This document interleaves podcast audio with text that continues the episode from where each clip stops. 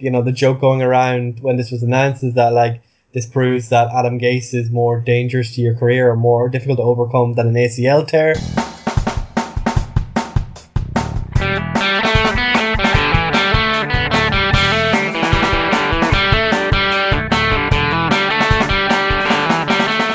Hello and welcome to All Four Quarters, your one stop shop for news, views, and overreactions to all things NFL. Super Bowl's just happened, and it's uh, gone rather nicely for me. So, we'll talk about that and lots of other stuff. So, hey, we got Connor here and we got Ronan. Hello. A combo of recovery mode, celebration mode, and uh, catching up on sleep and work post the Super Bowl uh, celebration. So, we had uh, lots of fun over here in Iraq, uh, lots of cheering. And I must say as well, congratulations uh, to the founder of Arrowheads Broad, who uh, featured on this once upon a time, Tom Childs, who uh, was over for the Super Bowl and managed to win himself two tickets to the Super Bowl and got to be there in attendance for the Chiefs win. You lucky bastard, couldn't have happened to a better fella. That's that's impressive. And you, you stuck over in Iraq, you know, like those flights. Maybe maybe if I had taken the flights, maybe I would have been. just maybe, just maybe. Um, so I suppose before we dig into the, the big chunk of today, which is going to be kind of going through the, the Super Bowl outcome, we'll do a couple of bits of news from around the world. So obviously, before the Super Bowl kicked off, they gave out the end of year awards. So um, we'll fly through these fairly quickly. Uh, MVP was Lamar Jackson. This, like, to be honest, it seems to make sense. He was a very electric player this year. Did great stuff on the ground, through the air. Uh, his his atrocious performance in the Pro Bowl Skill Challenge, uh, notwithstanding, he was the best player in the regular season. Yeah, like his performances, particularly down the stretch, were just amazing, and like they, they will probably be forgotten in the midst of time, um, unless he obviously uh, unless he keeps going at that at that level because he did he did stink in the in the playoffs. Really, he did get exposed to a certain extent by the Titans. So yeah, like I think they might need to see keep iterating and keep getting up to being uh, uh, like uh, having the skills of a, the top level quarterbacks in the league. But his unique talent set is likely to keep entertaining for many years to come. And this year, he was definitely the most valuable and most exciting player to watch. So probably well deserved there. Uh, offensive player of the year, also normally just the you know not a quarterback who is very good on offense kind of player. Um, Michael Thomas, well, well, well deserved. I think he like he broke the record for the most catches in week sixteen, wasn't it? set, set the record then at a level that was going to be you know very. It's going to be very difficult for anyone to to try and beat that. Let's be honest. Incredibly productive, particularly for like a guy who's not maybe you know in the modern day, not like the the most traditional kind of number one image that you'd have in your head. Like you'd think of a Julio or you'd think of a of a couple of people like that rather than than Thomas. But he's just very good, very good technical, very good route runner, good at finding the space and the connection that him and Brees have. Mean that you know he's he's a guy who could come back and, and, and do something similar next year if the rumors of Brees' retirement are not true. He just provides that kind of crisp route running that's great for like a, a, veteran quarterback like Drew Brees who has such a great understanding of the game and he can just get those passes into any type of window and Michael Thomas brings it down. He's just got great hands, great right running. He's just yeah, like he maybe doesn't do the super spectacular catches that you get from a Julio Jones or a Megatron back in the day, but if you want someone to build your team around to basically do the kind of things I suppose we used to consider running backs to be to get those five, ten yard chunks and get the offense going and getting its first downs, then Michael Thomas has been the perfect player in that situation. I suppose the fact that he's been so amazing, and, obviously uh, with uh, Lamar Jackson having such a great year as well, someone like Christian McCaffrey who had like over a thousand, a thousand uh, uh, of yards catching and uh, running ends up not getting any awards in the season. The, yeah, the, the, crazy, the best best fantasy player award, which is like funny money reward basically. Mm. 2,400 all purpose yards and 19 or 20 touchdowns, like, and not a sniff. In many years, that would be enough to get the MVP, and in this mm. year, he gets nothing. Um, but just so, just a shout out to Christian McCaffrey. He he had an amazing year. He just had a, a record breaking wide receiver and a you know game changing quarterback uh, happened to steal his thunder this year.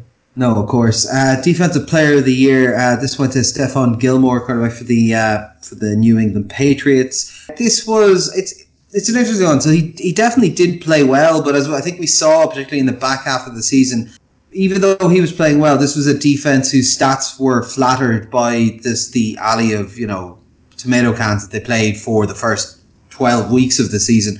Like when you look at some of our suggestions throughout the year, which were the likes of like Minkah Fitzpatrick, you even had like TJ Watt and people like that who were who were coming into the conversation. I think Gilmore played well, but I don't think this was a clear winner in this category. Yeah, like I think maybe someone like Aaron Donald suffers from comparison to well himself in previous years. Uh, JJ Watt, he you know he still hasn't put a full year of healthy behind him.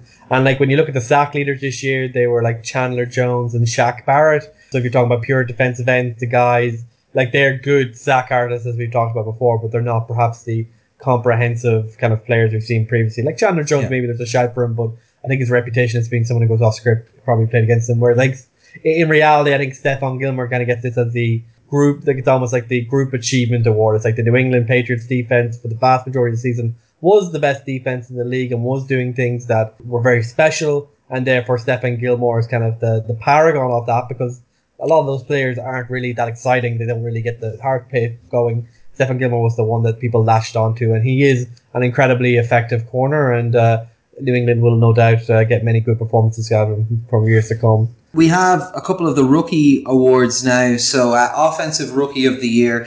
I think you called this at the midseason going to Kyler Murray and that offense in Arizona, which did look a lot more exciting in the back half of the year. They've got some promise there, although I think we mentioned beforehand where it's ever so slightly questionable about the coaching maybe there, if it's up to NFL standards or if they might need to look at potentially making a change with that. But um, yeah, like he played well, but he was like it wasn't it wasn't again didn't blow me away. Like I would have actually been looking at the likes of Josh Jacobs instead for this award. Like if it hadn't been maybe for the for the injury slowing him down the last two weeks, Jacobs could have been up there. Like he was averaging nearly five yards a carry, was over a thousand yards on the ground, nearly two hundred receiving, like a couple of touchdowns.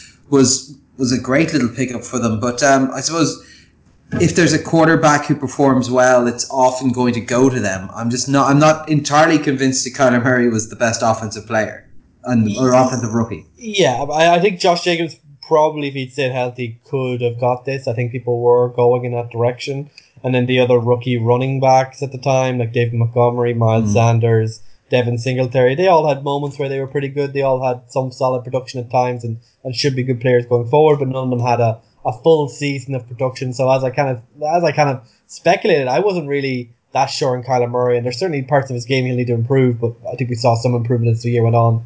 I think it's more he's a he's a quarterback. He's a brand name that they're hoping to create. You know, be a franchise quarterback going forward, and therefore, unless one of these rookie running backs can have a whole season of putting together an elite level play like Saquon Barkley did, then um, they'll end up plumping for the quarterback, and that's what ended up happening in this case. Yeah, on the defensive side, I think it was a little bit more clear cut. Although there are there are other players who making case for it. It was won by Nick Bosa, who uh, we saw had an excellent performance in the Super Bowl as well. I think we both had him going for it from from from early on in the season. But yeah, like dominant on that line, probably has his stats flattered by the fact that he's sitting in a rotation with what five, six first round picks in there, and is allowed to kind of pin the ears back a little bit more on a rotational basis. But uh, like top top tier talent like was dominating from the get go. Very impressive pickup and a great rookie season from him. Yeah, like he is helped by the situation he, he fell into where he was around a lot of talented players. But the reality is, is that up until this year, many of those players had underperformed their you know their draft standard or where we expected to be. And this year they bring in a Bosa brother and he starts wrecking shop and I think most people in in the know seem to already consider him to be a leader in that locker room among those guys like Armstead and Dee Ford, etc. So you know, I think the Bosa brothers, like Bosas, they just they get in there, they know the game so well, they're expert technicians, and they maximize every iota of their talent and of their profit line. Uh, that's a slightly different thing. and I think, yeah, given his performance, I think it's fair enough that Nick Bosa ended up getting this one. The name brand certainly helped, to be honest. Yeah, yeah, no, definitely did. Uh, comeback player of the year. This one's an interesting one. Ryan Tannehill, who undeniably had probably the best stretch in the season. Like that, that playoff run that they had was brilliant, very surprising. But we kind of like we we've been talking about it since about week seven or eight. That like, oh, this team looks very different with him under center versus where they were beforehand. The thing is, it, it, it it's also going to have that slight asterisk behind, beside it. It's almost like the, the, the two games that Jimmy G played before the Super Bowl, where you know he had a great run. They made all the way to the championship game, but like it wasn't on his shoulders that they got there at the tail end. It was maybe kind of weeks ten to thirteen when they were figuring themselves out, but. Uh, it was a lovely run, and I suppose it's nice to finally have payoff for every year when everyone said, "Oh, this in Miami said this is going to be his breakout year." You know, Tannehill's really the guy this time around, and as soon as he got out of there, he was uh, finally able to unleash what he could finally become. Um, shouts obviously for this one were going out to players like Jimmy Garoppolo, who obviously was in the Super Bowl, or Earl Thomas, who was coming back and played to a pretty high standard. It's mostly narrative driven. Like I think you know, having the comeback mid season does have a bit more, I suppose, juice to it than, Mm. you know, you worked in the off season, end up roughly where you were beforehand or, or maybe slightly better. Like, I think, you know, the joke going around when this was announced is that, like, this proves that Adam Gase is more dangerous to your career or more difficult to overcome than an ACL tear these days. and so Ryan Tannehill gets it. But yeah, I think, like, to be fair, to be fair, Ryan Tannehill's statistics were very impressive. His efficiency was very impressive definitely helped by the fact Derrick Henry and the offense was designed around play action, but uh, and people like Brown uh, doing the work for him. But you know, fair play to him. He's he's got himself now probably a starting quarterback position, and you know, having come from being cut by the Dolphins, the well one of the worst teams in the league, to be in that situation is is fair play to him. And like I think Jimmy G maybe objectively you could say has had a bigger comeback, but uh, yeah, the narrative just feels a bit more interesting coming from Ryan Tannehill's perspective. Uh, this is one actually. This is one that came in as a question from one of the listeners, but uh, so we'll, we'll put it in here or when we're looking at it. If you are the Tennessee Titans, do you stick with Ryan Tannehill next year and presumably try and re-sign Derrick Henry slash tag Derrick Henry for the year, pay Ryan Tannehill a three-year, like maybe not quite Kirk Cousins level guarantee, but like take a right, we'll take a two-year window and start building at this kind of thing, or are you kind of going that was a good run? Imagine what we could have done if it wasn't Ryan Tannehill under center. Imagine if it was like yeah, we will we'll talk about the, the, the possibilities in the off season, but like, would you stick with Ryan Tannehill or would you would you take a take a swing for the fence? Well, look, like like you can argue that like you know Tannehill was helped by the system, and that's true. But Mariota was in the same system and was incredibly ineffective. Um, because But Mariota's been terrible for years. yeah, but like Mariota is he's conservative. He's he's too safe, and so you wouldn't put someone like say Derek Carr in that system probably because he would be too too conservative and safe too. So you're probably looking at Ryan Tannehill. That's someone who like he's a former wide receiver and he only played in college a bit. So I think you have he's a bit more malleable in certain respects and he's more willing to take risks. I think yes, if the price that he's demanding is too high, like you you need to show that you're willing to leave it and see what you can get out in the open market. But I, I think like there aren't that many positions really available in the NFL right now for starting quarterbacks. So I imagine that they can strike a deal that both sides can more or less be happy with. Yeah, fair enough, fair enough. Uh, Coach of the year went to John Harbaugh. I think you saw this coming a mile off. There was a mid-season shout that you had for for for, for Peyton, wasn't it?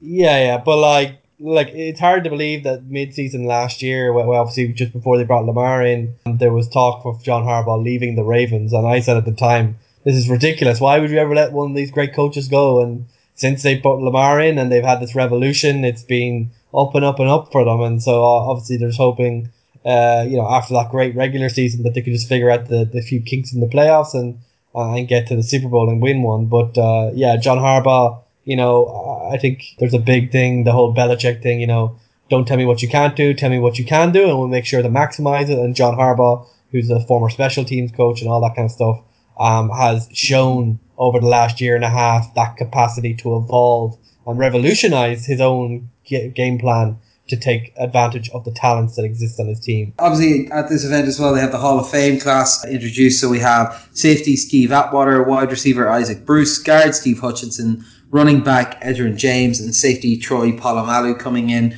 A fairly solid class all round. No, nothing you can really disagree with. Like Steve Hutchinson uh, for Seahawks fans is, is a bit of a is a bit of a, a sore point because of his poison pill back in the day contract. Uh, but like to be fair, like his statistics and, and his results are without uh, any dispute. Mhm. and James finally gets in. Isaac Bruce finally get in. They've probably been winning a little bit longer maybe than they would have in previous eras. And then obviously Troy Polamalu, a, a first ballot Hall of Famer. He's obviously Yeah. someone who you know defined his position, changed his position. Troy Polamalu is so famous that he's still doing Head and Shoulders Yeah. commercials with current superstars. Like that is how well known he is. So so like, yeah, Um, the snap count sna- uh, sacks where he just like time it perfectly and jump over the line and sack you immediately. Like Yeah, that's the kind of iconic plays that you just you know like like it would be hard to replicate even today. No, of course. And a couple of other bits for around the league. Not a wild pile of movement at the moment because we kind of we normally have about a week or two of a few bits settling, and then everything starts to move again into uh, you know the the combine and the preparing for the draft stuff. Cleveland have signed Joe Woods, San Francisco's defensive backs coach, as their defensive coordinator. Obviously, looking to get a little bit of the rub of you know that was a very good defense in San Francisco this year. They got a lot of success out of running that kind of three high zone system that they were doing yeah, like you know, it, it, it makes sense. I'm not sure if Joe Woods was the strength behind that or the mastermind behind that, uh, but he can bring some of that to Cleveland, hopefully. Yeah, so so obviously uh, uh, he apparently has some links with Stefanski back from from Minnesota days, uh, earlier Minnesota days. So uh, a prior relationship there with the head coach, and uh, yeah, like he's he's done a good job as far as you can tell. Like the secondary probably isn't the strength of that team in terms of talent, but they seem to hold up most of it, albeit maybe not in the Super Bowl. But uh, like, look, uh, it's also interesting. Like the rumors of the person who replaced him in San Francisco is Kris Richard um, the former Seahawks defensive coordinator and Dallas kind of defensive special assistant, basically defensive coordinator. Um, so that's a big name probably going to San Francisco, so they shouldn't miss it too much. And yeah, in Cleveland, they obviously, uh, as usual, these things kind of come around a lot to knowing prior relationships, kind of putting people that you trust together, and then if the, seeing if they can perform at the level of a coordinator. And obviously, if they don't, then you might bring in a more veteran player eventually. But you know, Cleveland in theory should be building for the long term. Um, so hopefully this guy can get them going after uh, kind of getting some young talent up to scratch uh, this season. Other bits of news that we have from around the league. The Jaguars have announced that they're going to have two back to back home games in London this year. They haven't confirmed who the opponents will be, but they've said that it's not going to be the Bears game or the Steelers game, because obviously those are ones that they sell tickets well at home for, so they want to keep them. Uh, I got to imagine it. Like with two games going out and two already covered off, that we're going to have at least one of these is going to be an in division game. But beyond that, we don't really have anything else to go on. The other thing that was not announced but accidentally said and then swiftly confirmed to not be for definite was uh, Arthur Blank during the I think the day before the Super Bowl uh, said to a reporter, oh, "I'm looking forward to our trip to London this year." And then they said, "What trip to London?" And he basically went, "Shit." I shouldn't have said that. I really shouldn't have said that. Um, It's too hot. it's too hot today. Um, but yeah, so two back-to-back games in London, which would be very interesting because they're obviously trying to test out the idea of like having teams play multiple games there, multiple home games there. There's a lot of talk about the possibility of either being just eight games being played there randomly, or you know, this is this is the kind of the test for things like could you play two home games over here or three home games in here and see that you're a bit more rested for your second game, that they could still have a competitive advantage and use it as a home base in kind of legs or whatever. But um, the the pity is just that let's be honest, the Jags don't. It's almost like you know two years ago didn't happen. The Jags just don't inspire that much excitement to go and see in my mind. No, uh, they're not a very exciting game, but I there are there are reports uh, like uh, I haven't I haven't in London enough to really say it, but there are reports that there is a there is a growing set of people coming new to the NFL who do consider themselves the, to be Jaguars fans by default because that's the London team, uh, and there's Hmm. guaranteed to be one game a year in London. Um, so, like personally, as as, as, as a neutral, as, as a fan of a different team, it's not yeah very inspiring to me, but look, this experiment's going to continue, and we can only hope that you know some of the other games might be a bit more exciting to compensate in this case. And uh, the other news is tight end Vernon Davis is retired. Uh, he's had a long storied career, not as productive or that visible the last maybe two or three years of it, but you know, solid, solid job. Uh, it's it's always an odd time to announce your retirement because it's always just going to get lost in the like the news about post Super Bowl X Y Z, isn't it? Yeah, like it's it's just one of those situations I assume where it's kind of like, all right, I'm officially done, and you know it might get caught up. I suppose since the kind of NFL media is going to go into hibernation for a couple of weeks before the frenzy over free agency and all that kind of trading happens, I suppose it's the best time to just get it over and done with and just kind of have that emotional moment. Uh, I don't know how many people are waiting for the emotion of Vernon Davis to retire, but you know he had a decent career. He, he's been around in places like San Francisco and the Bazungus, so you know, he's always been a solid player, but perhaps never really broke through to being a superstar.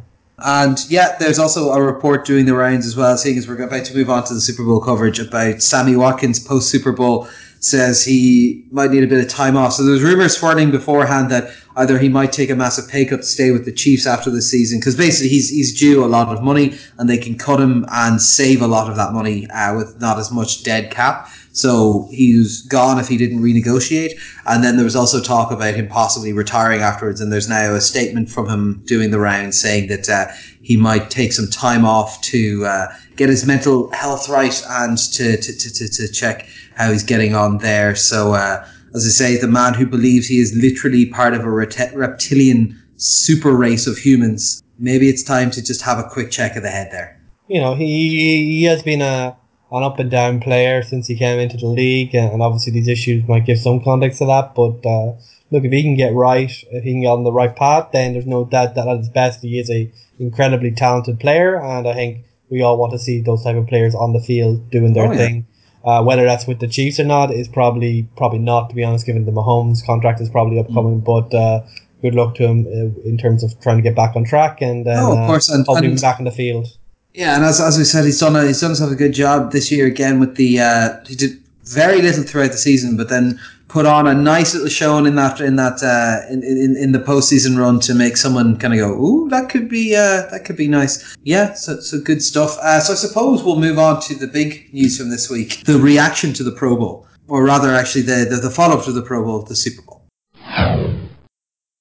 Okay, so Kansas City at San Francisco ended 31 to 20. Uh, it was very, very exciting game. Not as much fireworks as people were expecting, as both defenses kind of played pretty good in the first half. Kansas City obviously went into the fourth quarter with a 10 point deficit and threw an interception that looked to be ending the game. But then we had a little bit of a fight back. The defense came up big and the offense decided to start getting it going. San Francisco defense was doing a fantastic job throughout their rotation on the on the front line was just killing the Chiefs' offensive line. They weren't putting in. There was uh, most of the talk in the week build up was would the Chiefs start putting in defensive backs to just chip and block because they don't normally do that, and they. Eh, they tried it a bit, but for the most part, they left it be. Chiefs did a couple of very weird things. I'm sure we'll talk about them in depth, like the let's get everyone to pirouette and do dance moves in the backfield to confuse and scare the other team. And then, uh, yeah, just a couple of like really nice play designs here. They got a lot more. If, if going into this game, if you had told me that it would be the Chiefs that would have a hundred yard rusher and not San Francisco,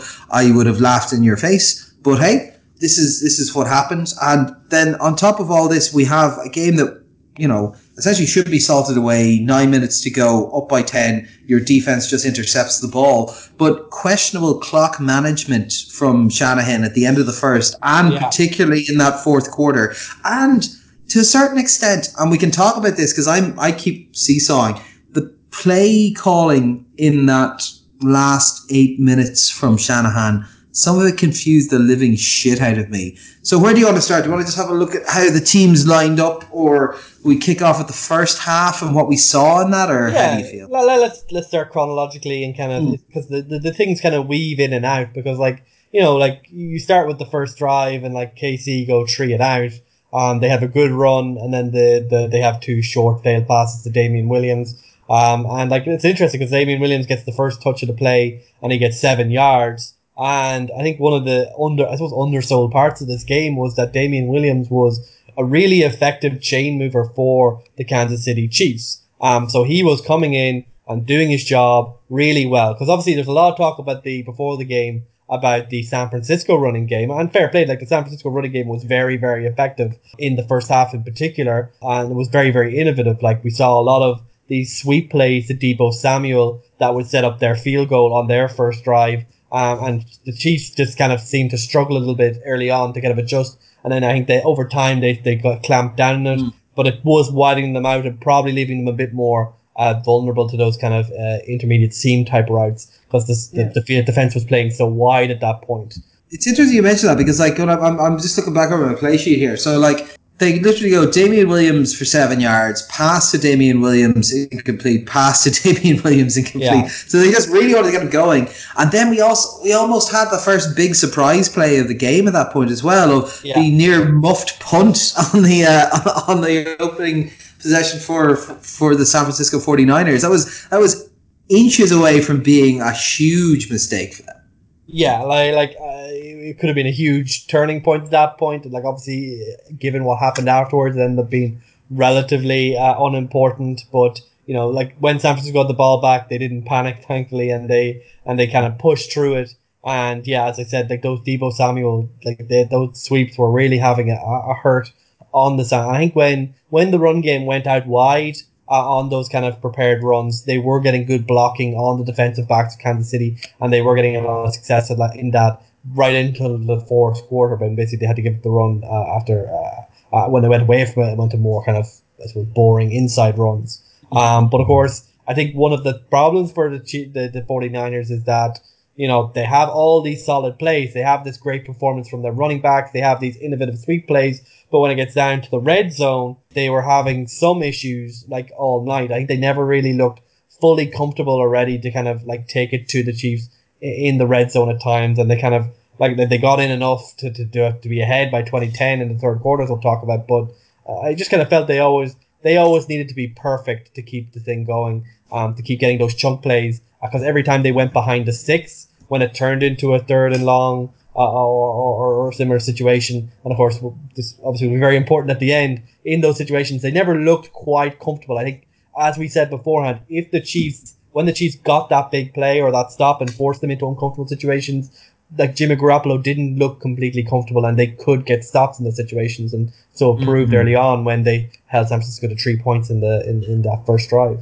Yeah, and to be honest, that was that was one of the things we said going into it was going to be interesting. Was that they like the Chiefs defense, particularly in the run game, gave up a lot of yards, but they stiffened up in the red zone remarkably. And I think it's probably you know we, we mentioned their weakness is probably like pass coverage linebacking. They were able to set the edge fine, but whenever it got out wide, the guys didn't have the speed to get out to them.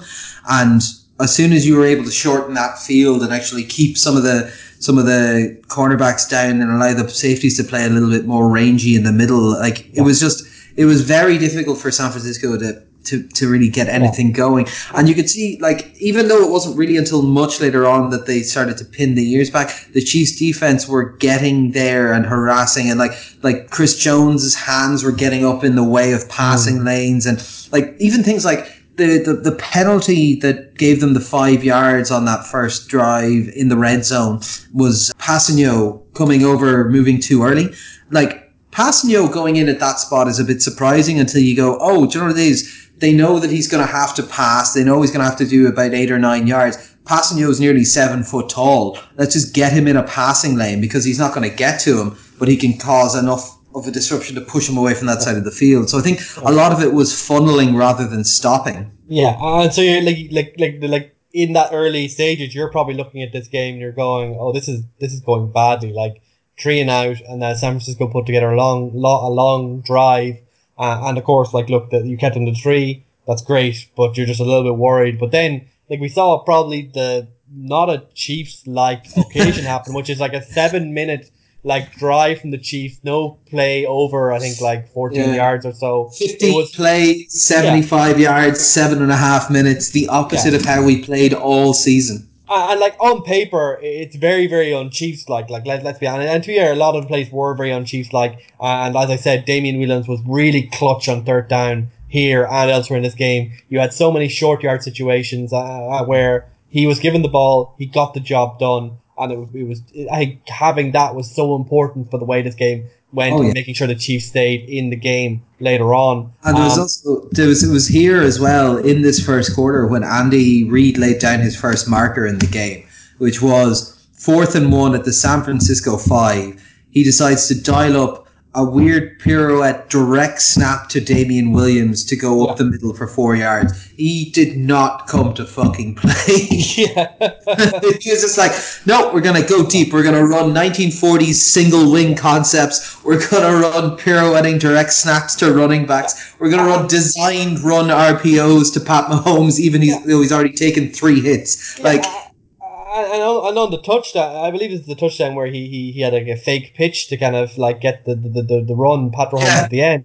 So like we have this whole, and it was actually it wasn't just for this like touchdown. It was, like throughout the game, there was numerous plays where Patrick Mahomes had the pitch option or the, like was faking the pitch at certain points, and it, it like it like the level of innovation that Andy Reid was doing, especially in the red zone, was you know very very very impressive. But even given that, you could tell that the San Francisco defense was also really really good because a lot of these plays.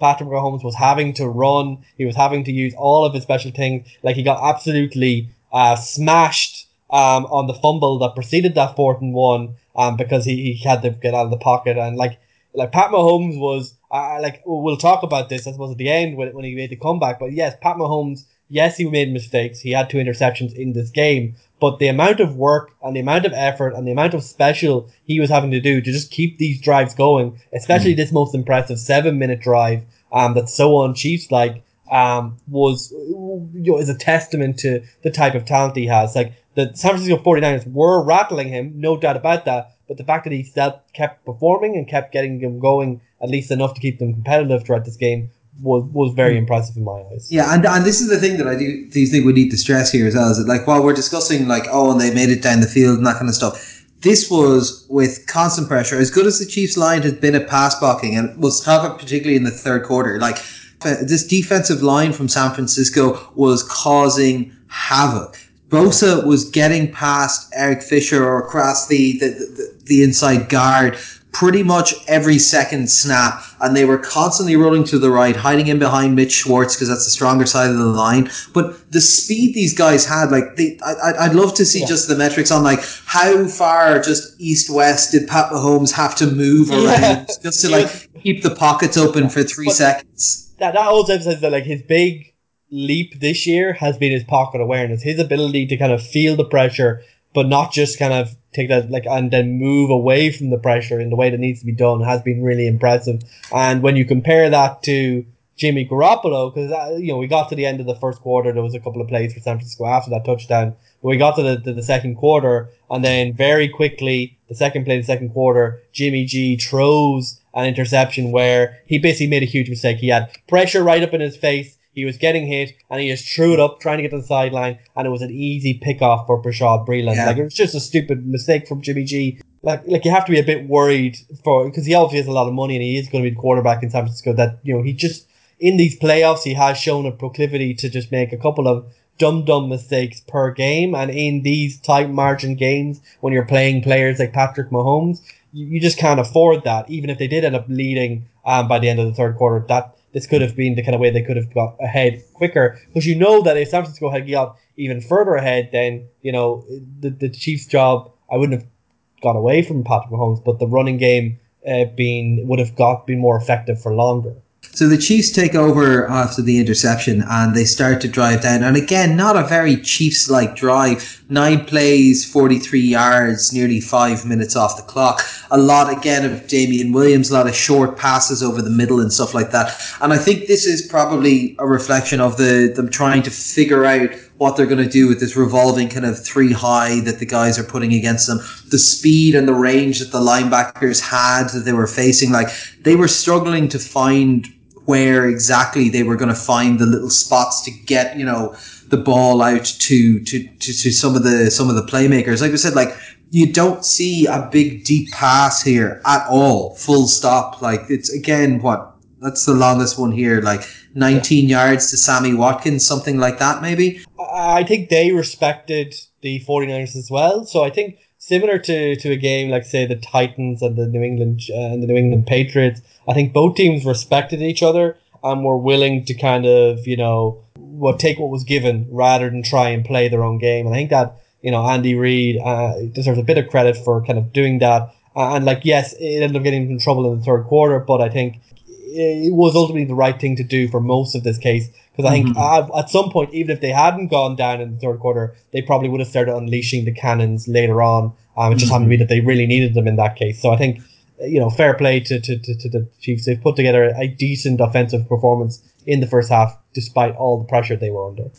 No, of course, and like I said, I think this was this was the game plan, kind of like, well, we'll we'll do this, and we'll you know this won't be what they'll expect from from the Chiefs. So then we'll put them a little bit off their game, but we'll see what their kind of shell looks are like and see what they're giving us. The problem is, like we said going into it, if you start to settle for field goals, these are both teams that can start to get up on you rather quickly.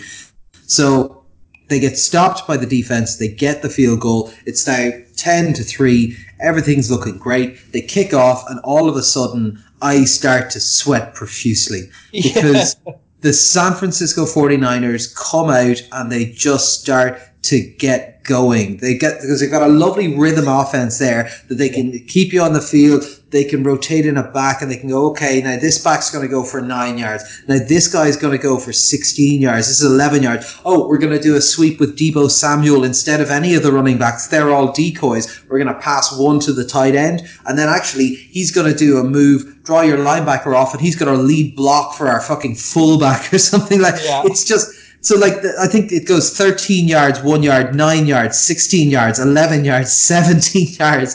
And I'm just going, fuck, this is going to either start at the high scoring thing or our defense needs to step up. Um, but yeah, Kyle Juszczyk uh, touchdown. Lovely to see a bit of a bit of a fullback touchdown, and I think it's the is it the first fullback fullback touchdown of the, the, the millennium maybe at this uh, point? Yeah, I think so. It's been many many years, and like yeah, as yeah. you say, this was a this is a, I think we don't need to talk about this too much because this is basically a prototypical San Francisco trammeling touchdown that they've done all year when they've been running over teams and they've been beating them comprehensively. And I think yeah, you you had reason to be worried at this point because if this like the first uh, drive where they got the, the field goal was was kind of close to this, but to see it get up and running and kind of gathering steam uh, especially just given the uncertainty that was being generated, I think, due to all those kind of sweeps and going wide and great blocking out there. It was just really stretching out the defense and forcing it to move fast. And you, you could see how many times like Tyrann Mathieu and Bashaud Breeland were doing the tackles, kind of gives you an indication of like where these plays were happening and how deep they were getting into that defense. So then the Chiefs come back at seven plays, 30 yards. Just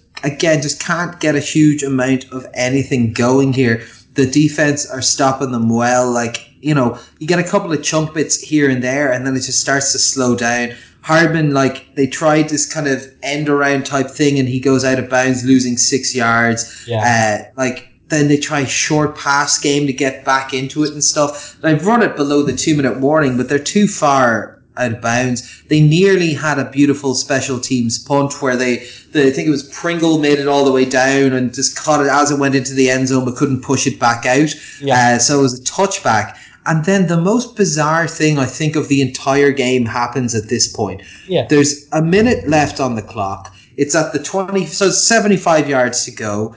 And they run the ball for three yards. And then they wait the 30 seconds, they run it off the clock, and then they run it for two yards again. Mm. And then, and like I, I was I was saying at the TV, you, you, you saw the owner of the 49ers in the box shouting down, showing timeout, like, what the fuck are you doing here? Do you have absolutely no trust in your offense? And then you get to this point, and I was saying, well, surely we're going to call out a timeout here at this point it's what third down and seven to go or something. Uh, so then the Chiefs take a timeout, but uh, there's just nothing really comes of it. There's a there's a short pass up the middle, and then there is, and this is probably the biggest controversial play of the of the first half. The uh, deep pass to to Kittle that would have gone for 42 yards, but was called back for uh, offensive pass interference. So, all right outside of the fact that I have no idea what the hell was going through Shanahan's mind here, that he didn't just try and take a pop at this. Hey, his, his, own GM didn't know because his own like John Lynch was in the box going like furiously yeah, going to and it was like I don't know what was going on in Shanahan's mind. Like let's just say like I suppose if you want to think in terms of uh, karma or whatever like that, like yeah, if you if you fucked it up this much and then you get screwed by OPI, like to a certain extent, it's your own fault. Like you could have had, you could have made up for it. Like that twenty yard gain on third down uh, could have meant something if you hadn't have blown the clock, and then yes, Yeah. you, you lose an unlucky plays. But yeah, no, the OPI. Look, like I I think there's a certain argument that goes around. It's a Super Bowl. We want to see these guys compete. It's going to be a bit tetchier. There's going to be some stuff that maybe get to let it go, and then you see this, which is, uh, I suppose, even in a regular season game, you go, that's a soft OPI. Like I suppose he does push off. His arm is extended. It does hit the other player. It does affect their trajectory, and therefore, by the rules of the game, that is OPI. But I suppose uh, two things. Yeah, it's the Super Bowl. It isn't wasn't really like him like fighting, and a bit of hand fighting is pretty much happening all, all, all together. And secondly, like the incentives that actually happen with that is that, you know, like if the defender is touched in any situation where the arm is in any way extended, um, it's going to lead to these defenders kind of like hobbling or kind of doing stuff to kind of play act a little bit. And you know, when we consider some of the other very similar looking plays that have happened in the playoffs this year, um, Mhm. we're thinking of the uh, the end of the, the Vikings game, for example. It does look a bit like they called it by the rules of the game, but you know, we, we would like these to be less arbitrary. And I suppose we've had this year of experimentation with the uh, pass interference rules. It obviously wasn't going to get overturned because it was technically correct, but you know, I I think there's just a wider, the- like a wider problem, I suppose, that the idea of pass interference, where we want these guys to compete, we want them to kind of do a bit of fighting, um, but where any given wrong perceived thing will get punished so severely, uh, is kind of it's a very hard balance to strike. But look, like like I don't blame the refs for doing it, and I, I don't blame the San Francisco fans for being angry at it. It's just one of those situations where, like, look, the truth uh, and reality just mean that it happened and it was what it was, uh, and it's Yeah. just there's no way to kind of there's no way to say anyone was really in the wrong in this case. Yeah, like it, it happened. It's it's it's one of those ones that they'll they'll question. I think it's at at most it's a three point swing. We get to we get to the second half after. Oh, actually, sorry, we forgot the most important part. The halftime show. What did you think? uh, it was very, uh, very risque. Uh, very uh, like some political statements around Puerto Rico and the Latino community, uh, and that was that was good. But yeah, it was very like basically I haven't seen that much crotch in a Super Bowl halftime show since Bruce Springsteen. Like, Oh yeah. and they they were. I, I, I did like actually they, they did emulate the Bruce Springsteen moment for, before the uh, they did that intentionally I think the slide scene before Yeah. they did the costume change like that Like- was an homage which is good I, I thought Shakira was probably a little bit better, but I I think hmm I think they did a good show, lots of fun, kind of choreography. Mhm. They're both very talented. Like Shakira seems to know a lot of instruments, and the tongue out moment uh, is apparently a thing I uh, which I don't understand, and, and I'm not going to pretend to understand. But like um, overall, very exciting. I, I would say that both of them probably could have done with perhaps not chopping and changing it so much, particularly Shakira. Was exactly my thing. I thought it was good. I thought it was designed well. But Jesus, like finish a fucking song. Like Yeah. I don't need twenty five seconds of a song. I need ninety seconds of a song at least. Come on, like And the J Lo thing, like,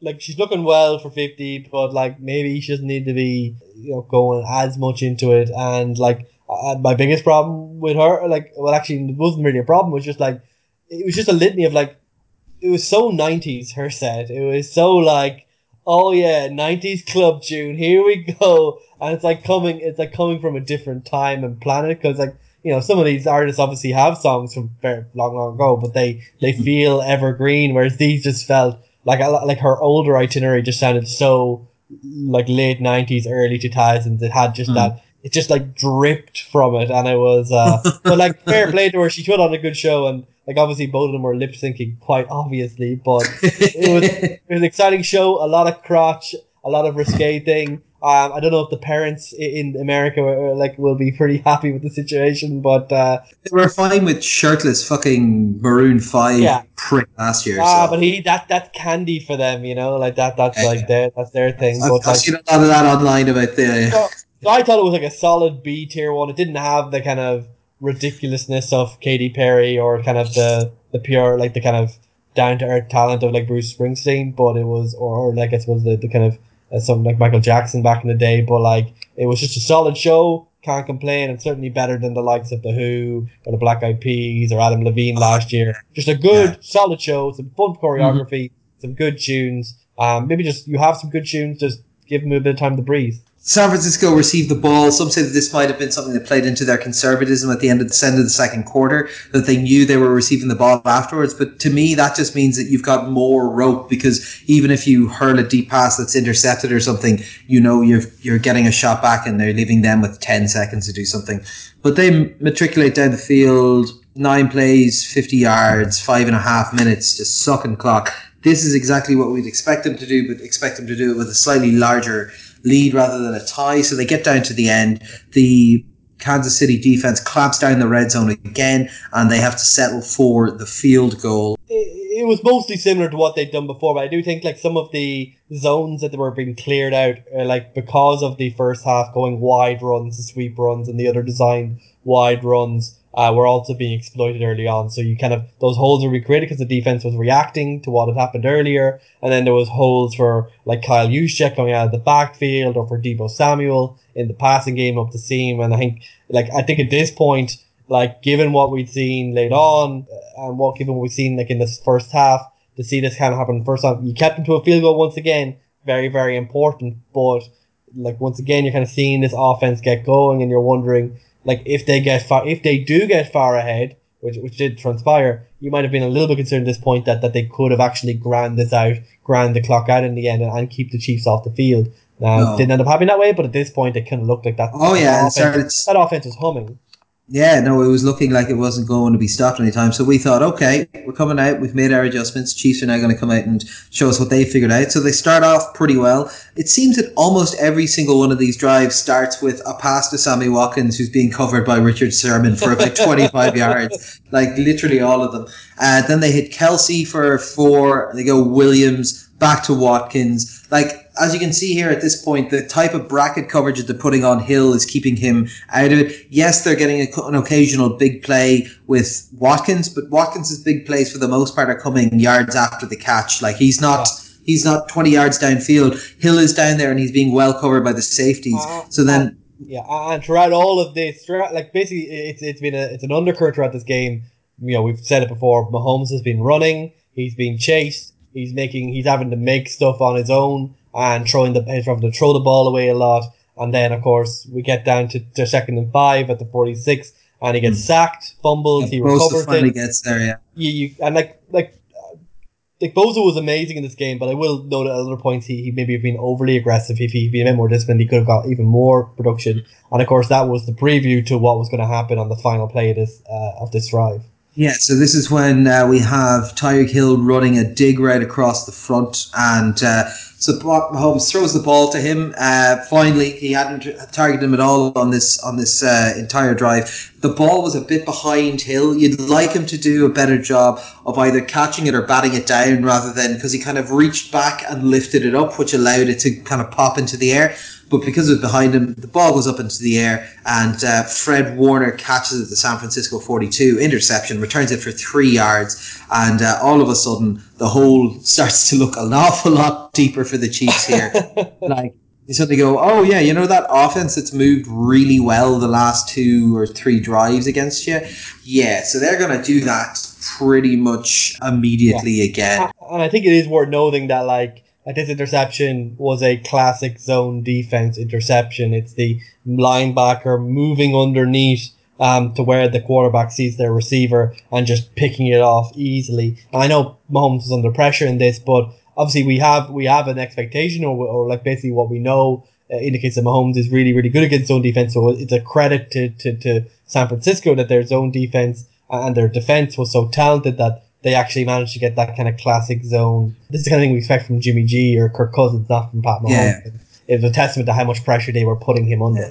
And like you see, like you can see the pressure in his face coming into him as he throws. Like he releases, probably not ready. I think he probably wanted to throw him further across the further across the dig so that he'd be able to, with his speed, maybe get another yard of separation from the linebackers trying to track him because there was space out in front of him, but uh, it ended up throwing behind him and that caused it.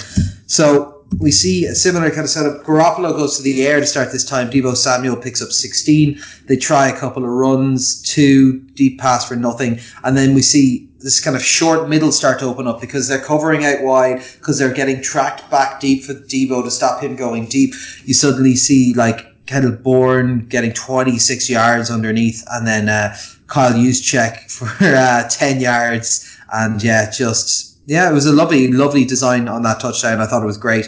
But really fun to get him involved. They found a nice little spot there when they separated everyone out wide. Just very, very good play calling from Kyle Shanahan. Good execution from Garoppolo. Yeah, I, yeah, genuinely, yeah. I was, I was starting to go, fuck, fuck, fuck. Yeah, uh, and yeah, it was just a, it was just a solid set of plays, and like yeah, they were starting to get these explosive plays. Like the play action was starting to get at the Chiefs as well. So you know, first you get the sweeps and stuff to get them on their back heel. Then you open, then you start exploiting those shallow zones opened up by the defense trying to play into those and trying to backtrack early, and then the entire defense is on its back foot, and suddenly that play action is getting these big chunk plays that weren't really happening as often early on. So like right now it feels like the, the San Francisco 49ers not only um, is evolving, but it's getting faster, it's getting better, and the Chiefs are going to be on the back foot. So then the Chiefs come out, you know, like this is at the end of the third quarter, and they're kind of reverting more or less to what they were doing previously, like dink and duck, Mahomes under pressure, having to kind of make something from thing. Um, yeah. Tyreek Hill kind of mostly kept out of the game. Um, you can yeah. even see at this point, like they migrate to entirely well, for the nearly entirely shotgun formation, they're kind of going right. We need to take that extra half a second that we can maybe get from that because the line's not being able to hold up against this pass rush. We're going to have to change the way that we that we time our routes and everything because they do use a lot of shotgun, but they like to kind of do some from under center to disguise stuff, particularly with some of the sweep plays and that. And then yeah, this just kind of changed up how they had to approach attacking the defense. Yeah, and like so, basically coming up to like I suppose the, another pivotal play here was a sack from DeForest Buckner, and like once again, it just kind of felt like like Mahomes in this case didn't really have any chance really at all to get out of that sack. It was just one of those cases where oh damn it, he's in my face, crap, uh, yeah. and he's he's going down, and like you know Mahomes can only do so much. Sometimes the play just doesn't go your way, and then of course, you're you're in a long uh, situation there. You're trying to claw yourself back into the get into this drive, which obviously is incredibly important at this point because you're in the red. Well, not you're just outside the red zone at this point, and so you're you know you need to get points in this drive. And instead, you're going backwards. You're trying to get back into it. Um, like you, Mahomes scrambles to get some of it back, but then you know he's under pressure once again. He throws to Tyreek Hill in a fairly short uh, route uh, and then it just is slightly behind Tyreek Hill. Tips off his hands, and then uh, a really nice um, interception from the San Francisco, like on, on the tip drill, kind of not the tip drill, but like the off, off reaction, basically off instinct at that point. And you know, uh, like it, it wasn't a situation like you know Mahomes was still making the right decision. He was still seeing the field, but everything was being hurried up, and everyone felt a little bit more nervous. And it's just those small Small amount of imprecision means it's behind Hill. It goes off his hands instead of in, into his hands, and then an interception happens in a point at which you were already looking, hoping to get a field goal, and suddenly that ten point gap, you're now at the you know twelve minute mark, looks very very significant, especially because you wouldn't get the ball back to like three minutes later, or about eight minutes left. So it, it, it wasn't Patrick Mahomes' fault, and I think he he was he did look a bit annoyed to be honest. But I think we'll talk about how Jimmy G reacted to be behind it every now, but I think Patrick Mahomes he did look annoyed, but as much with himself as anything else, he's just like, mm. I need to be better. If I live up to my expectations, then I know that we can win this, and that would end up being obviously true. So I think you know, I think we saw here, even in his lowest moment, even when he's got two interceptions, and he's got such ridiculously low interception numbers that he didn't put his head down. He didn't get angry, start shouting at his own players. He was like focusing on himself. He was angry, obviously angry, but he was obviously he was also looked focused. He was like, "I'm gonna mm. win this thing." He didn't turn on himself, and Andy Reid obviously helped on the sideline as well. You saw here the makings of of, of a legend of someone. Oh, yeah and this is stand any problem. This is also the moment that San Francisco lost this game because the San Francisco defense picked up this interception, having clearly not watched a single one of the Chiefs games this postseason, and said, "There we are, boys. We have a ten point lead." Let's all go and do a group celebration in the end zone for an interception when there's still 12 minutes left in this game. and they cursed themselves from that point onwards. so they come out on offense and it doesn't, it goes okay initially maybe, But you can see that the Chiefs defense have adjusted to, like you said, they changed up how they were attacking them in the second half. And they went, do you know what? This is closer to what we'd schemed for. This is what Spags have been expecting more of. So they start to pin their ears back and they start to get a feel for where, where it's coming from. Mostert for six yards is a good job. Garoppolo gets Kittle for 12 yards, right? And then from this point, it starts to really shut down. So Mostert gets one yard on a combo stop between a safety and Chris Jones, which says they know where they're sending their guys and sending their pressure. Garoppolo incomplete up the middle because there's pressure in his face. Penalty on San Francisco brings them back further. Jimmy Garoppolo scrambles and he makes three yards, even though they're third and 14 at that point. And then they just have to punt it away. And yeah, that's like this starts to become the story of how the Kansas City defense start to bring this game back into it. They know a little bit more of what they're going to be dealing with. They start to send additional pressure. I think it was in this section of, of, of plays now that they start to blitz a lot. They start to send five guys because Jimmy gets really worried under pressure and one or two of the speed rushes they send can one of them can go backside protect against a running back coming out of the end and it is all of a sudden a much more simple task because they're putting the ball in, in Garoppolo's hands, and Garoppolo doesn't like the pressure. And that's what we start to see. We'll see in the next two drives as well. This results in a punt, and the KC get it back at their uh, 20 yard line, and they have to start a big uphill battle down by 10. Yeah, and, and, they, and they start well. They're chugging along. They get a couple of chunk plays uh, by scrambling and a few uh, nice passes. So they get up to, you know, uh, around the uh, 35 um, and then they're on 35 sorry. And like then there's there's a there's an incomplete passing uh, ruling like that, that reverses a, a pass to Tyreek Hill. Um, this is on second and 15 so you're thinking like you're you know you're the chief fan. Your hope like the time is not on your side. You need to do this quick. You have a second and 15 that's now gone from being a completion. And like it was an incompletion. It did hit the ground yeah it was off the ground. It was yeah and you're kind of like you're third and 15 you're, you're worried. Like you're like okay maybe we just get a small play here make it a manageable fourth down. And instead what do they do? They, they pull out a a, a, a play that apparently they've, they, they've used previously in, in previous I think it was in New England last year or some other situation. But like basically they put Patrick Mahomes into the pocket. Tyreek Hill runs at the I believe the slot corner um who is just like running on his heels. Like he's scared shitless of Tyreek Hill coming right at him, and then mm-hmm. he just like Tyreek Hill goes breaks out of his cut in a kind of de- like almost like a diagonal kind of triangle type of thing, mm-hmm. and the defender's just in no man's land, and the deep defender is completely removed at this point. And all the while, Patrick Mahomes is staying in the pocket. He's under immediate pressure, which he's know all game. But before Tyreek Hill has even got out of his break, he throws it up because he mm. trusts Tyreek Hill is gonna be there. He trusts the scheme. He trusts Andy Reid. He trusts that this play has worked before, and they get a 44 yard completion. And at this point, this is the point. Like I suppose as a 49ers fan, uh, and certainly as a Kyle Shanahan follower, if you're somehow a, Kyle Shanahan fan, if that's what you're into, suddenly you're like third and 15.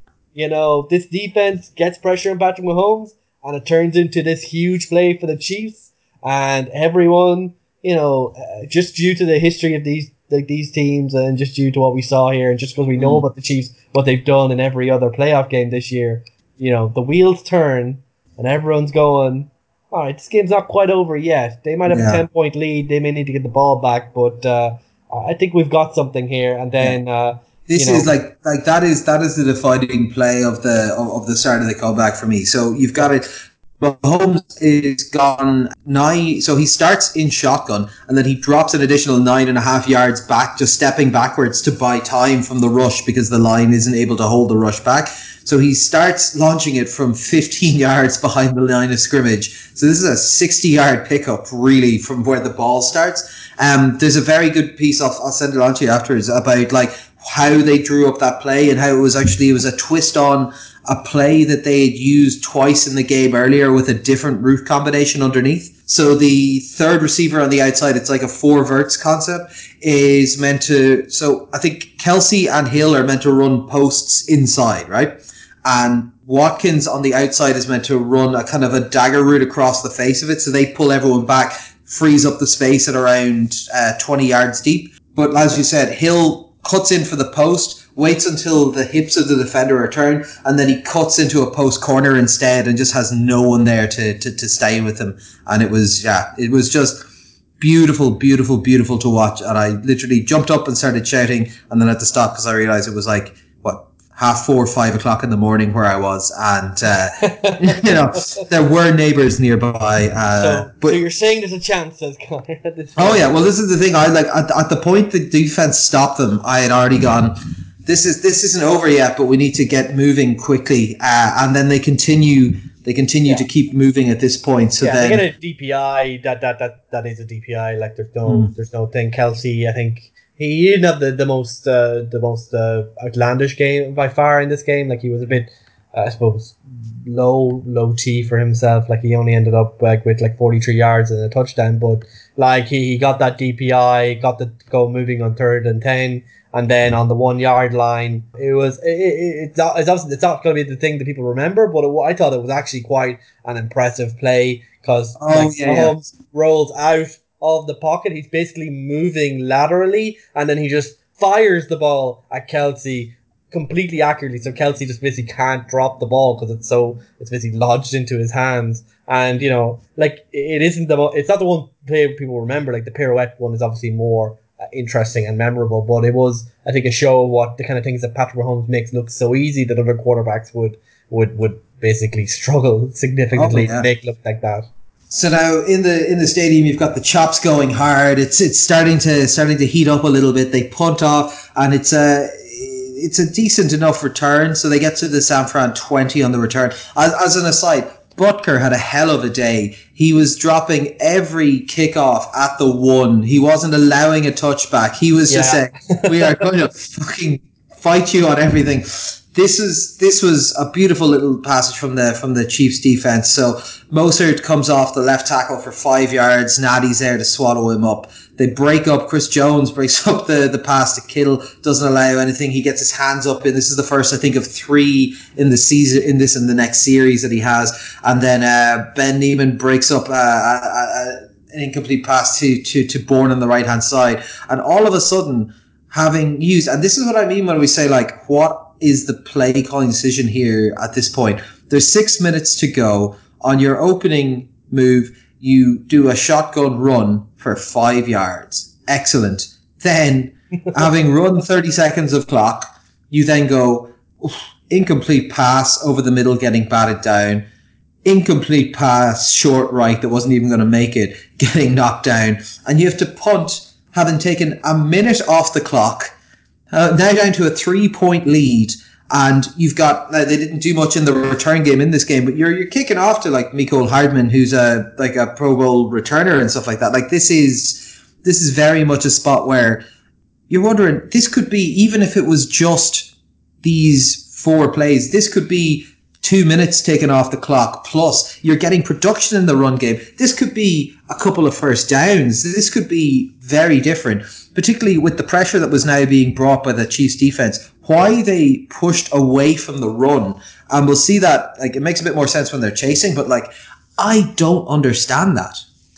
So Chiefs get the ball back and they start to progress. So they start trying to try to get to uh, to Hill a little bit more now. They're trying to use his speed. So they have him on I think two, three different catches on this or three different targets. The big play in this one came quite simply on the this is what you get when you put a sorry ass receiver like Sammy Watkins on Richard Sherman. Richard Sherman, after doing an awful lot of talking, the port, the port, like to fair, it's not his fault. They had been run fucking ragged. Like I said, the reason we didn't see big plays early on in this game is because they had been doing an excellent job of taking away the deep receivers, the speed routes, the stretch routes. They were doing a fantastic job of that. But the problem is you can't keep up with that speed forever. And in this spot, we just had Sammy Watkins gets one step on the inside on on on Richard Sherman, and he manages to go for what 38, 40 yards on a single play. And all of a sudden, like we said, you've gone from you've gone from six minutes to go, and you have control of the ball or whatever, to all of a sudden there being what four minutes to go, and the Chiefs are ten yards away from your end zone, and it's just a very different look, Yeah. you know. And in the red zone, like they did, like the the the the the, the 49ers after that, like that's a huge backbreaker. You know, like you can feel like it's the sapping of their morale. Like they did, like they've obviously guaranteed, almost guaranteed that field goal's going to happen, and it's going to be a tie game soon. Uh, and now they've got to do a red zone stand, and you know, like Pat Mahomes does some kind of stuff. It doesn't really work out. Like he makes like a net of five yards, and then Damien Williams, kind of as I said, underrated in this game, manages to just sneak it over the line. Like uh, maybe some controversy over why the uh, sideline cam wasn't at a straight angle, uh, but I think. I think based on the angles, I'm happy enough to say it was probably like Yeah. the tip of the ball was probably in somewhat contact of the hypothetical white line. If it, if it was like a beam of light from the white line, it probably just enough touched it um, for it to be a touchdown in this case. And so, you know, at this point, you're now the 49ers, they, they came into the fourth quarter with a, a nice 10 point lead. Now they're four points behind. The pressure is on. Let's see what Jimmy G and the gang can do. Yeah, and they they come out pretty decently. They get a 15 yard return. They go with with uh, Mostert for 17 yards. Very nice.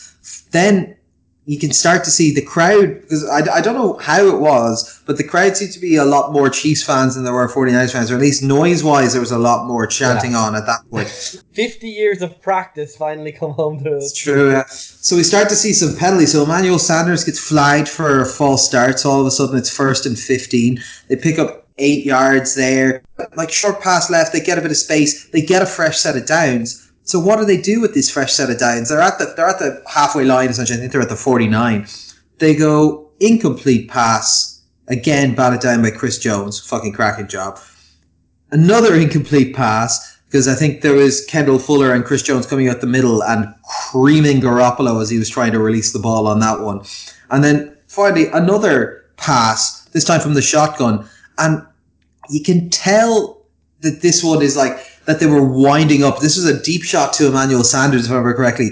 But you can tell that they were winding up a deep shot because it's Terrell Suggs that got to him. Right? Yeah. you know, it's not, not the fastest runner. But they look at it and they say, okay, we've got a minute and 25 to go. And again, like, how they just didn't even, because they had all their timeouts at this point, how they didn't use a little bit of, you know, run game to try and keep Yeah. the defense honest is beyond me. But they have to go for it on fourth and 10. And what happens? They don't even run a quick enough, like, kind of mesh route that they can just go for the first down and like take a timeout or spike it or even just run a play. There's still a minute and a half in the fucking game. They have him sit away back. Frank Clark comes bursting through, gets his hands on him, sack for nine yards, and it's a turnover on downs. How do you set a fucking pass play? What one, two, three, four times in a row with one of them being a completion? Well, like, look, look, give credit to the Kansas City Chiefs. Like, Chris Jones' hands were everywhere, as far as I can tell. Like, he was having that.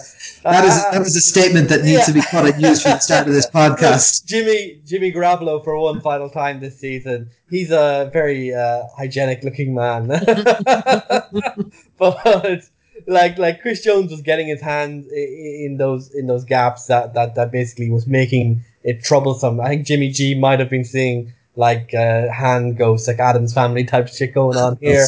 And yeah, like uh, like and then once the pressure ramped up as we get to second down and third down and then finally fourth down, Jimmy G is slowly just getting more and more under pressure. Like when he came into this drive, he looked frightened. He didn't look Mm.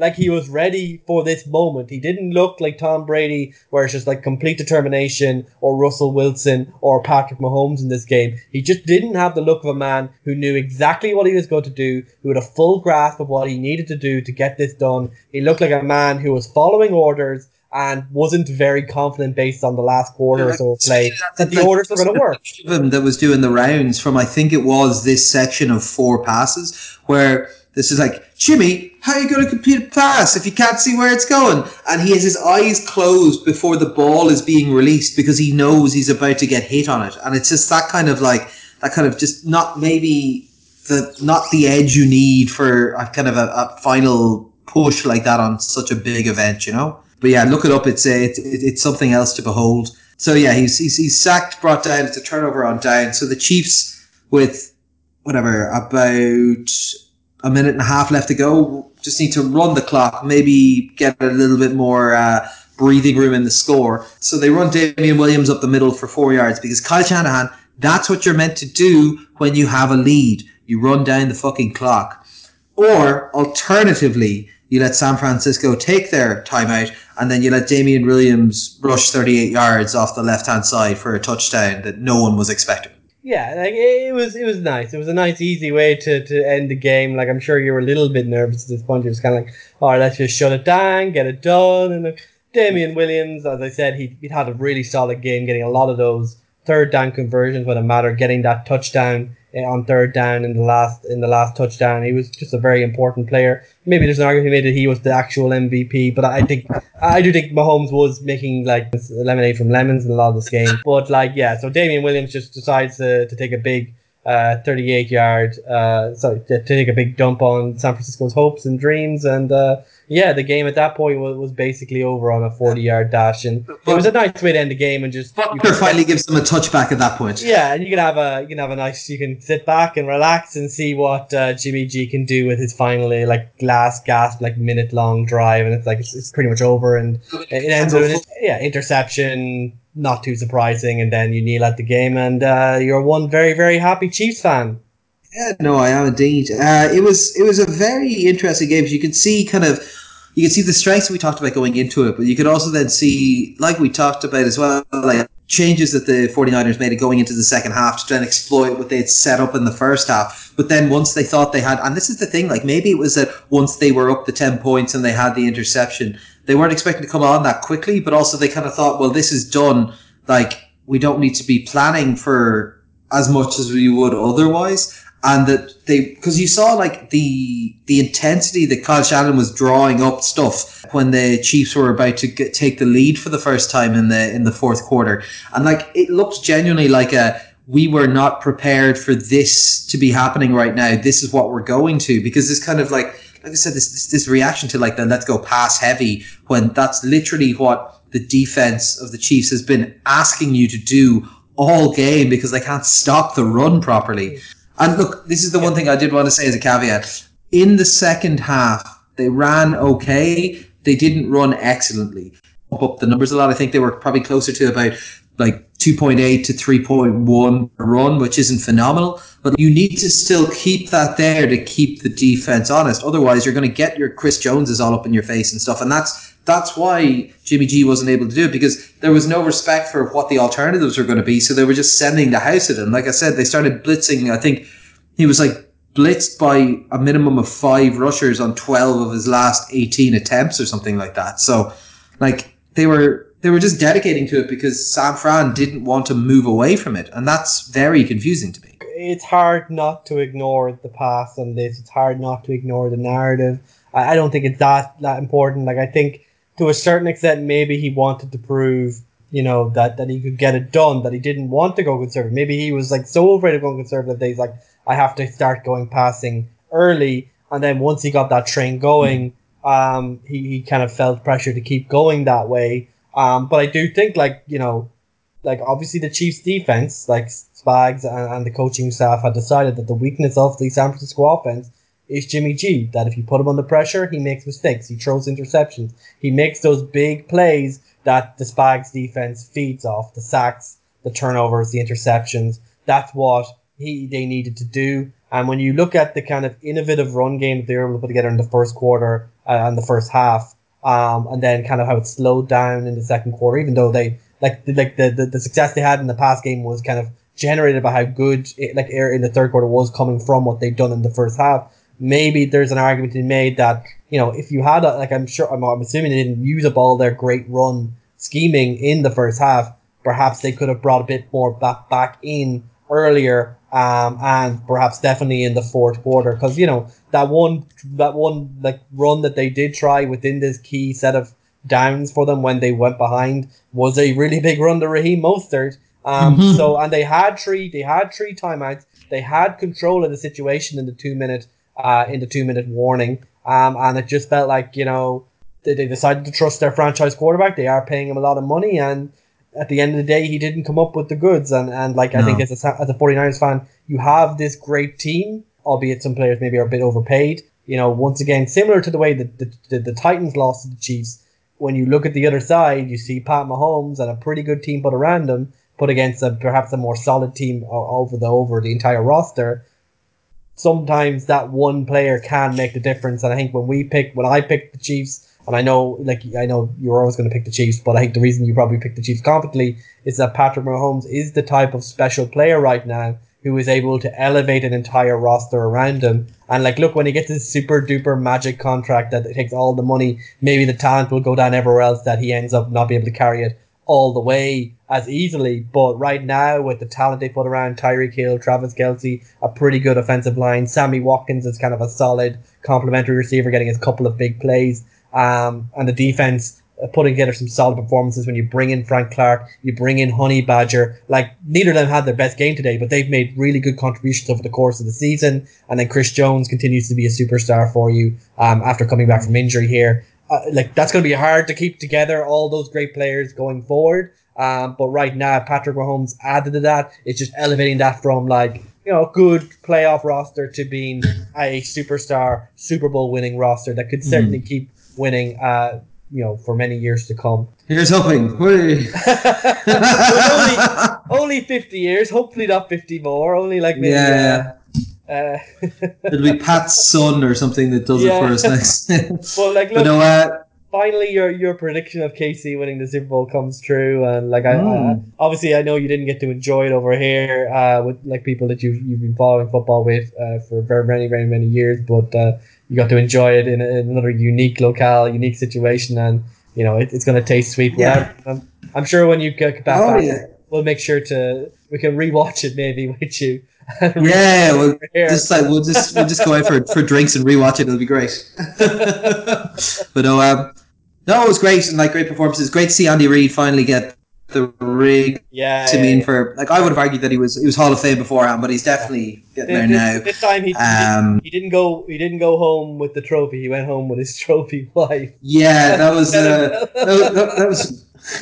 Which is interesting because, like, because what he said after it was that he was going to go and he was going to get a, a, a, a cheeseburger with extra cheese, actually maybe a double burger. And I, then I wonder is like, is, does he think of the burger as his wife rather than his wife now or something? Like it's very well, he, he was so happy afterwards like he just like he is like uh, like I don't know hysterical with the word but he just like he's laughing his head off and uh, and like he was joking about his, his heart going too fast can't allow to go down. And then the and everyone starts to sweat a little bit yeah. going maybe he's right. And he was going rhubarb bread as well and then of course you know, the next day you know imp- the implication of uh, some uh, uh, you know, marriage making, uh, as it were. He uh, got, got some. Yeah. He got some. Yeah. And, uh, Pat Mahomes. Big red fox. Pat Mahomes is a great guy. Uh, by all accounts, it seems like so. Uh, you know the Chiefs they're good, they're an easy team to like despite the ha- like the handful of players I suppose who've controversial pass and mm. I think Big Red and Pat Mahomes make them an easy uh, champion to like and uh, look Shanahan has put together a good roster. I think he's a really, really good coach. So I don't think the 49ers will fade away, but uh, we know how hard it is to make the Super Bowl. So we'll see if they can climb oh, yeah. out again in the NFC. No, and it, like I said, two good teams. I'd say expect them both to be kind of back in the playoffs and, and, and, and fighting away next year as well. Both who are going to have very difficult divisions uh, if everything stays together. Like, presumably, I'd, I, I preemptively say like the San Fran, the, the NFC West might be the most difficult decision division next season to be honest. But uh, we're we're a couple of months away from doing any kind of predictions. So uh, as always, I suppose that'll wrap us up for now. Unless there's anything else you want to throw in, or we? No, no, no. Uh, except for the was it the the land of the Chiefs, home of the Chiefs. Oh. But yeah, uh, oh my god, the amount of like the amount of poorly written long forms about the tomahawk. um, yeah, cool guys.